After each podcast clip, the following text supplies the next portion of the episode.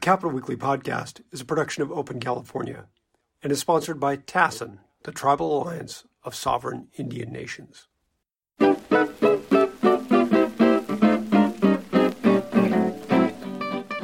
Uh, greetings and welcome to the Capitol Weekly podcast. I'm John Howard. I'm joined by my colleague Tim Foster.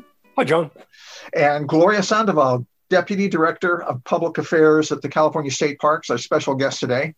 Uh, Gloria, thank you very much for being here. Thank you. Everybody loves parks, so this isn't exactly a hardball interview.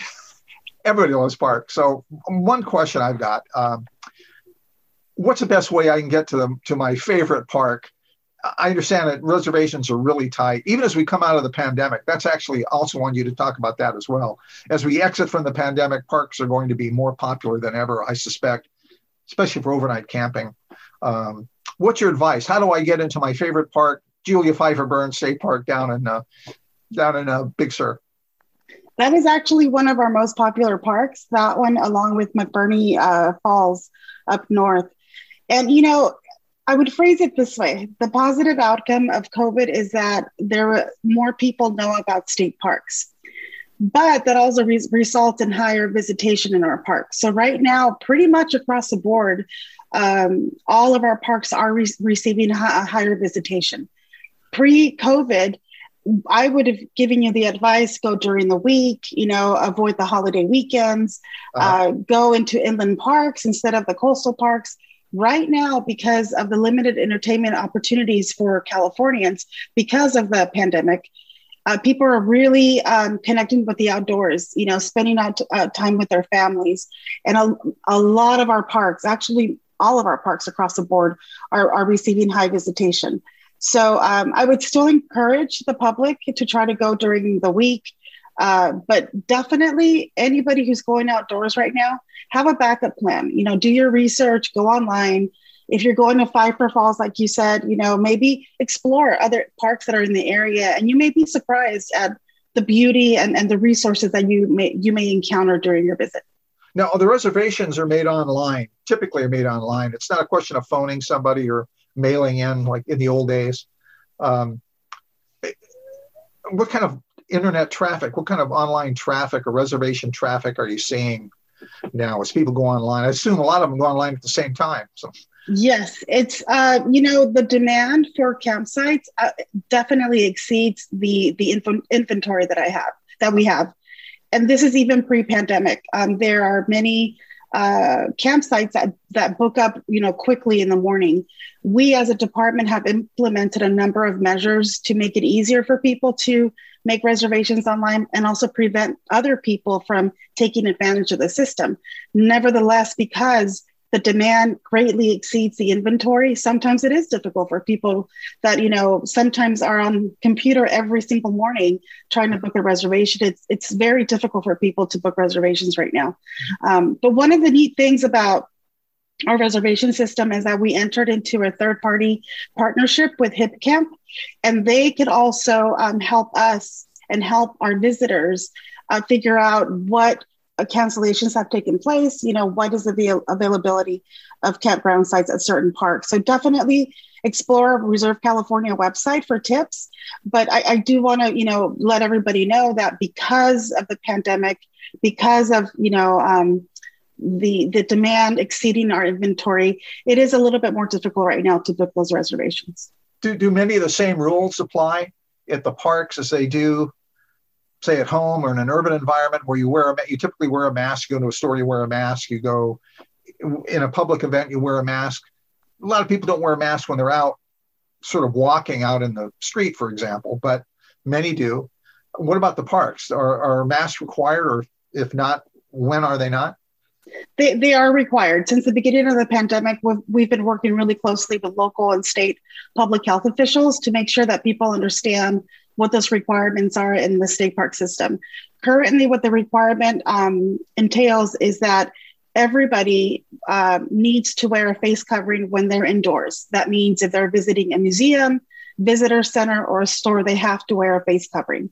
Uh-huh. For those that are fully vaccinated, the face coverings are not required outdoors, except when you're attending a crowded event. So that's one of the key things that people should keep in mind when they're visiting the outdoors.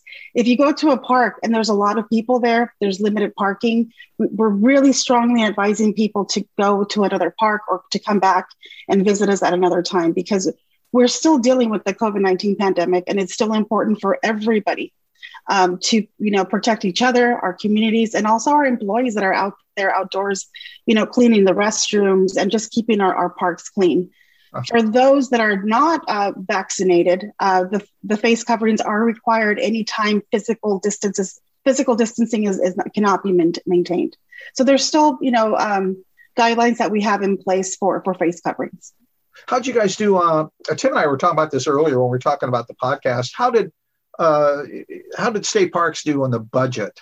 We are thinking, well, if if um, attendance was down and traffic at the at the camps was down, therefore fees for operational expenses and money coming in would be cut. Uh, how's it look for you in the budget this year? There's a lot of dough out there, but I haven't heard parks mentioned at all. They're not being covered so, like a lot of the sexier items, you know. So we definitely are getting the full support of the administration, and we have a number of uh, new programs that we're going to be, uh, hopefully, if the budget passes, um, providing to the public. Sure. But definitely, this administration truly understands the need for people to connect to the outdoors, and they're providing us the support that the department needs in order for us to to make those important connections. Well, pre-pandemic, I was looking at numbers. I think was on your website. Um, about 75 million attendance during the course of the year for everybody. It was 2019, so this is pre-pandemic, I think. Uh, are those numbers you think going to hold true going forward, or do you expect more of a surge coming back as people? You kind of touched on this earlier. You know, it's, it's unknown at this time, once everything is fully reopened in California, what that's going to mean for the state park system. But we definitely did see uh, an increase in visitation compared to previous years. Typically, our summer season is the busiest in throughout the entire year, especially during the um, Memorial Day weekend, Fourth of July, and Labor Day weekend. Those are our, our most popular weekends throughout the state park system. But with the pandemic, we saw a higher um, increase in visitation even earlier in the year in spring. So definitely the, that the, those numbers, the visitation numbers, will be higher for la- last year, 2020 and 2021.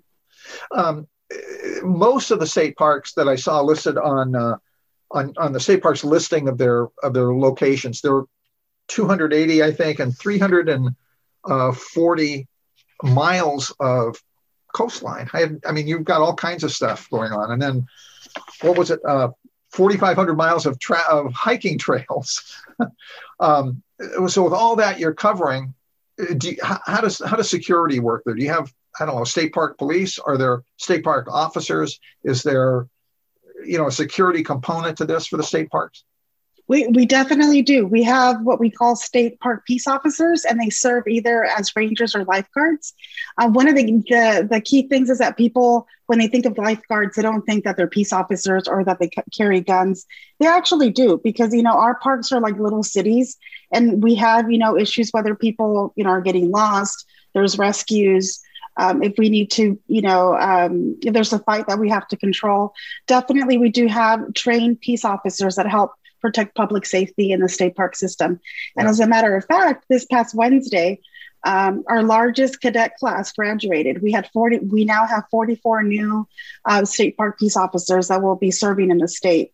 Um, and it's not only about just, you know, them being peace officers, they also help interpret interpret you know uh, interpret all of the um, programs all of the resources um, the key things that people find in our park so it's not just a peace officer it's interpretation it's connecting with people you know in the outdoors spending time talking to kids about you know the importance of tide pools the importance of staying on designated trails because we want to make sure that we protect all of our resources. So they, they do a little bit of everything because our parks are def- definitely unique um, in their own way. And um, you know people people are surprised when they go to different places you know how much diversity there is in our state park system.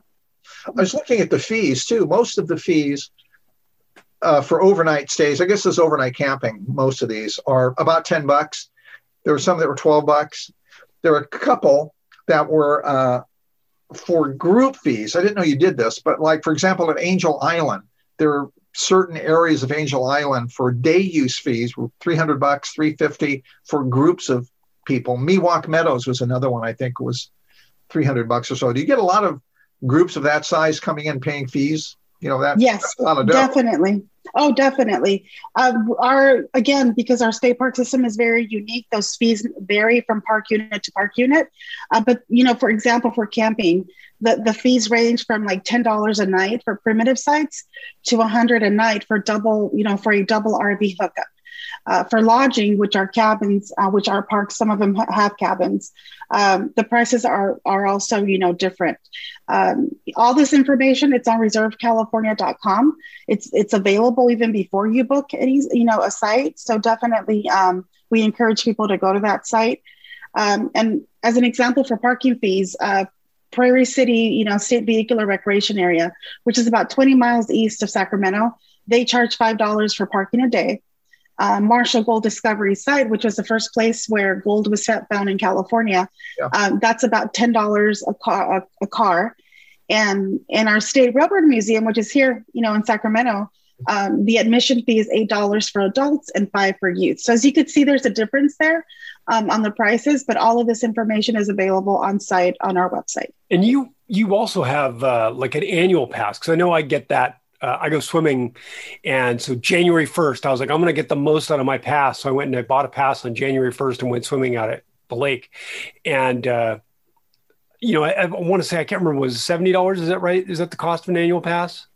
I have to go back and look at the prices, but those passes are definitely the best way you could give a gift yeah. to somebody for a birthday, for Christmas. Um, some of them, you know, are for beaches. Other ones are for, you know, a certain number of uh, parks. They're not too expensive. We also have a pass, which is a Golden Bear Pass for low income families, where they could fill out an application. Um, and I believe the cost is about $5. And then they're able to go out there and, you know, and, and, and enjoy the parks. Part of the May revise proposal from the governor does include that. It's, it's um, uh, three programs. One is for fourth graders, where they could go um, to our state parks for free for free with their families.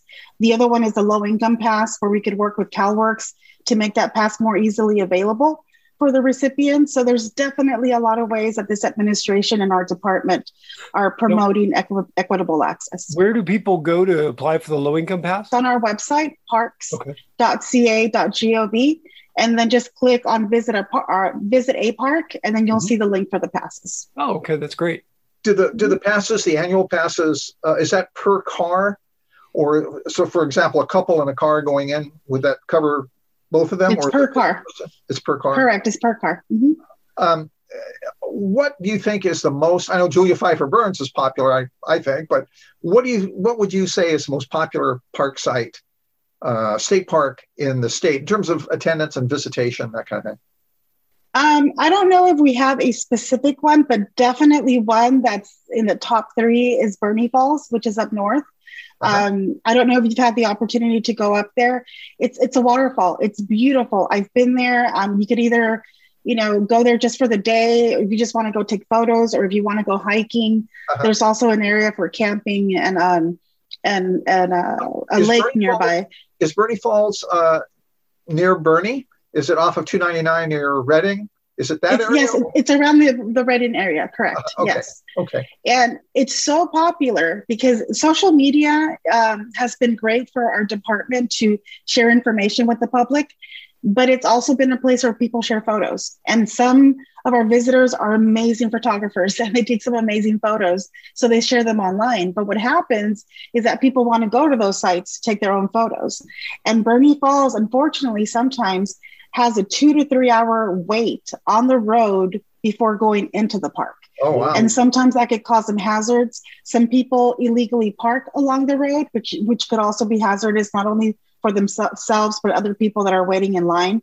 So that's why at the beginning of this interview, I shared that it's really important that when people start planning their outdoor trips, that they go online, look at what some other parks are nearby. That way, when you visit, for example, Burney Falls, and you know it's it's packed and you can't get in, um, you could go to another park and then come back later to see whether or not you know that line is a little bit shorter.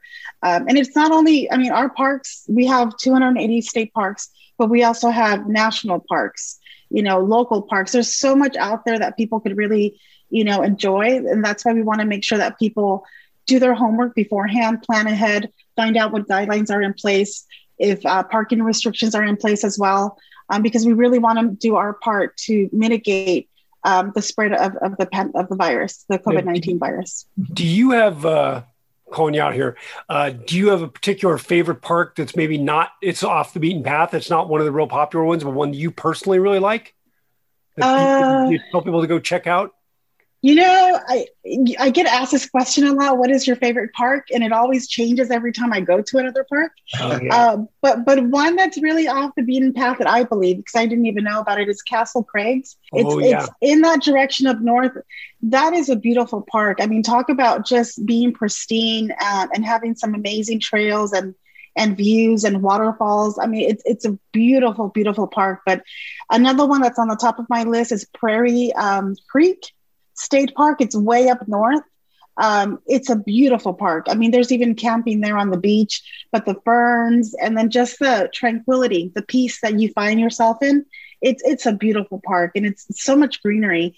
Um, and some amazing some amazing redwood trees there. Um, so those would be my two that I really love. But again, I have it always changes you know, depending on which park I go to. One of the strangest state parks, I think, is Columbia which is yes. a functioning town, but the entire town is a state park.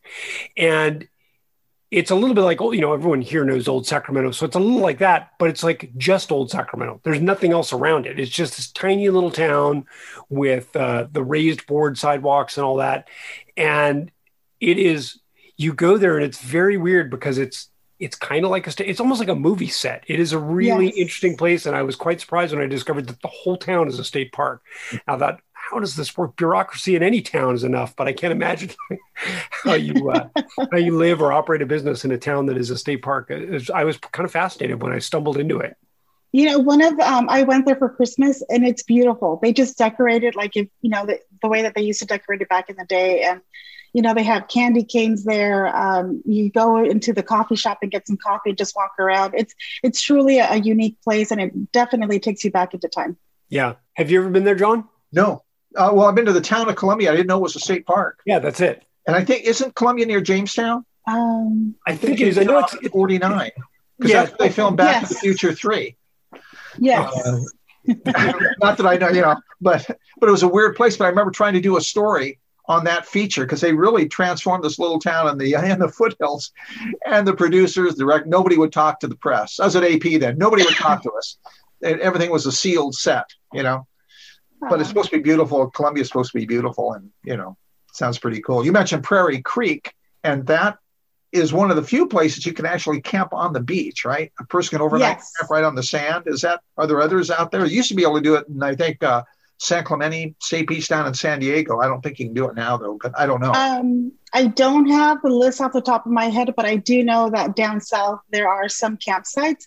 Not quite sure how close they are to the ocean, um, but definitely Prairie Creek. That those those campsites are right like on the sand, um, uh-huh. and if you if you wake up in the morning, you may be surprised by some elk. Uh, when I went there, they were just you know walking around like nothing, um, and there was campers there. So it's truly a, a if you really want to take a look at our our natural resources, Prairie Creek is one of those parks that is just very rich with that, and um, and, and just our trees, our redwood trees, they're amazing. And that's one perfect park to go to to, to view them. Do you see any uh, increase in fees coming? I know no. everywhere just seems so. Yours are pretty stable, or you expect them to stay stable? At this time, they they remain the same, and I haven't, you know, honestly heard anything about increasing fees. Ah, okay. Um, if I go to a park that's popular, how much, how long in advance do you think I have to make reservations? How how long does it? I, I assume I can't just call Friday for camping on Saturday or something. So, what kind of lead time do I need? Do you think? Actually, actually, you can now with the new reservation system. You could just go online and see if something is available next weekend because somebody might have canceled, you know, their reservation. Okay. But definitely, right now with our current reservation, you could go online six months ahead of your um, camping date to see what's available. Mm-hmm. Um, does the availability of the parks depend on, you know, you mentioned the holidays. So I guess Memorial Day and July 4th. So they're crowded then. So if I get during the week, if I can get off during the week and go to two days, I've got a better shot at getting into a space. Typically. Correct. Yeah. Yes, correct. And mean, you may also have a better shot in staying at a at an inland park. Um, our coastal parks that they they fill up quickly. Um, I'll, I'll, give you an example. Crystal Cove State Park. We have a couple of cottages cottages there, and there's there's only a limited number of them, so it's very difficult to get a uh, you know a spot in those cottages. Uh, but if you go inland to some of the parks that people may not even know about, you may get lucky. Here in the Delta, a lot of people don't know that there is a state recreation area. It's Brannan Island, and it's off of um, Highway 12 um, by, by Rio Vista. Oh, wow. And it's, it's a really great place to go just for the day. Just go go and ha- you know have a picnic, go fishing, and it is a state recreation area. That's down by Brannan Tract, right in the Delta in the Delta there. That's in the Delta. Mm-hmm. It's operated by. Uh, we have a number of parks that are operated by partners. That's an example of one, but it is a state recreation area. The federal park system obviously is separate, but is there any interchange? If I buy a pass for the state park system, do would federal parks honor it, or I have to get a separate pass to go to federal parks? How's that work? At this time, we don't have a partnership like that with the National Park Service, and you would have to, you know, purchase a separate pass. Uh-huh. Right. And I can tell you from experience, be careful about leaving your national parks pass in your car because when someone breaks into your car and steals it, you're out. I had it like two weeks. I come in like, hey, why is my uh, why is my happened to you? apartment open? Like, yeah, just not long ago. Somebody got in. I, I, forgot to lock our car, and somebody uh somebody in and rifled through, and they I was like, they took my parks pass. I oh, just no. bought it. I'd only had it like two weeks. so they got three hundred and forty five days of park pass out of me. So so yeah, oh, no. be careful with them. Gloria, thank you so much for chatting with us about state parks. Uh, really enjoyed it. Now I know how much I can afford, how what places I can go to, and um, it's time for Tim and I now to talk about who had the worst week. The worst week. Worst week. Worst week. As usual, there's several candidates out here, but I, I think by uh, our scientific method, we came up with uh, Kevin McCarthy. What do you think? You know, I, I do think probably it is Kevin McCarthy. He did not have, I don't think he had a good week. Yeah. I made a strong argument for Doug Manchester, who is a political donor down Southern State and a pretty good story. Actually, kind of broke last week that he's being investigated for some donations uh, in his hopes of getting an ambassadorship, which never did happen during the Trump administration. And by my read of the story, he could be in some trouble. And I, if I was him, my butt would be getting tight. But you know, what do I know? I'm not rich. He's rich. He could probably afford it and maybe not worry about it. But uh, I think he probably has about as much chance of getting an ambassadorship as I do. yeah. So, uh, but I do think uh, in the higher profile, uh, Kevin McCarthy did not have a good week. I mean, you have 35 members of your caucus uh, basically give you the finger after he had whipped them to vote his way on the January 6th commission, that's not a good sign for Republican unity, which is what he was really going for. Mm-hmm. And they've had a closed door caucus, the, the conference they call it back there. The Republican conference had met, and he was hoping for unanimity and thought, I think he had it, uh, and did not when the actual vote came. That doesn't mean that commission, that vote on an independent commission to investigate January 6th is actually going to fly because it's going into the Senate now where its future is grim at best. But nonetheless, as a test of his leadership, uh, it didn't look good. Now, he wanted to be Speaker in 2015, and he ran into some problems, uh, personal problems. He also ran into a big problem with the Benghazi hearings, and he publicly was quoted as acknowledging that they were political and that they were out to get to sink Hillary. That's not the kind of thing you want from your leader. He looked bad then. This looks like another example where he might be putting his foot in his mouth when he declares Republican unity. So, Kevin, wasn't that good a week for you? Yeah, he'll come back. That guy, yeah. that guy, Kevin McCarthy has been around, you know, for years and years and years. And, and it's funny, we years ago we realized hey, when he came into office here in California as a state elected official, he was rookie of the year. California Journal named him rookie of the year. Yeah, it's funny that right. you know, we talked to AG Block, who said, I don't remember that, but uh, I don't remember him being that he good. He, and actually, AG looked that up. He actually looked that up for me because when there was a shot he was going to be speaker, we were doing a story on that to talk about that. You know, the Californian who would be speaker, he's from Bakersfield, which is about as close to, say, Texas as an oil patch area that you can find in California. It really does look like Texas. Uh, and he didn't get it. But we went into a bit of his history, and you're right, he was Rick of the Year because of his networking skills. And that was pretty much, uh, it wasn't unanimous, but the acclamation for him on his ability to network uh, members of his caucus, members of his party was pretty amazing. I mean, sending flowers to the wives of the members, remembering the kids' birthdays.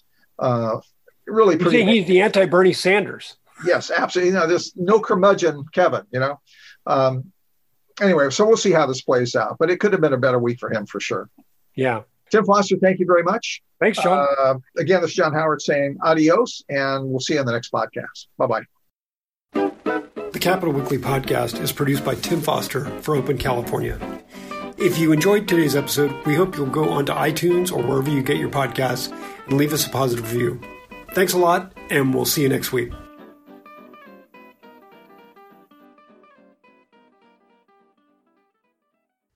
The Capitol Weekly podcast is supported by TASIN, the Tribal Alliance of Sovereign Indian Nations.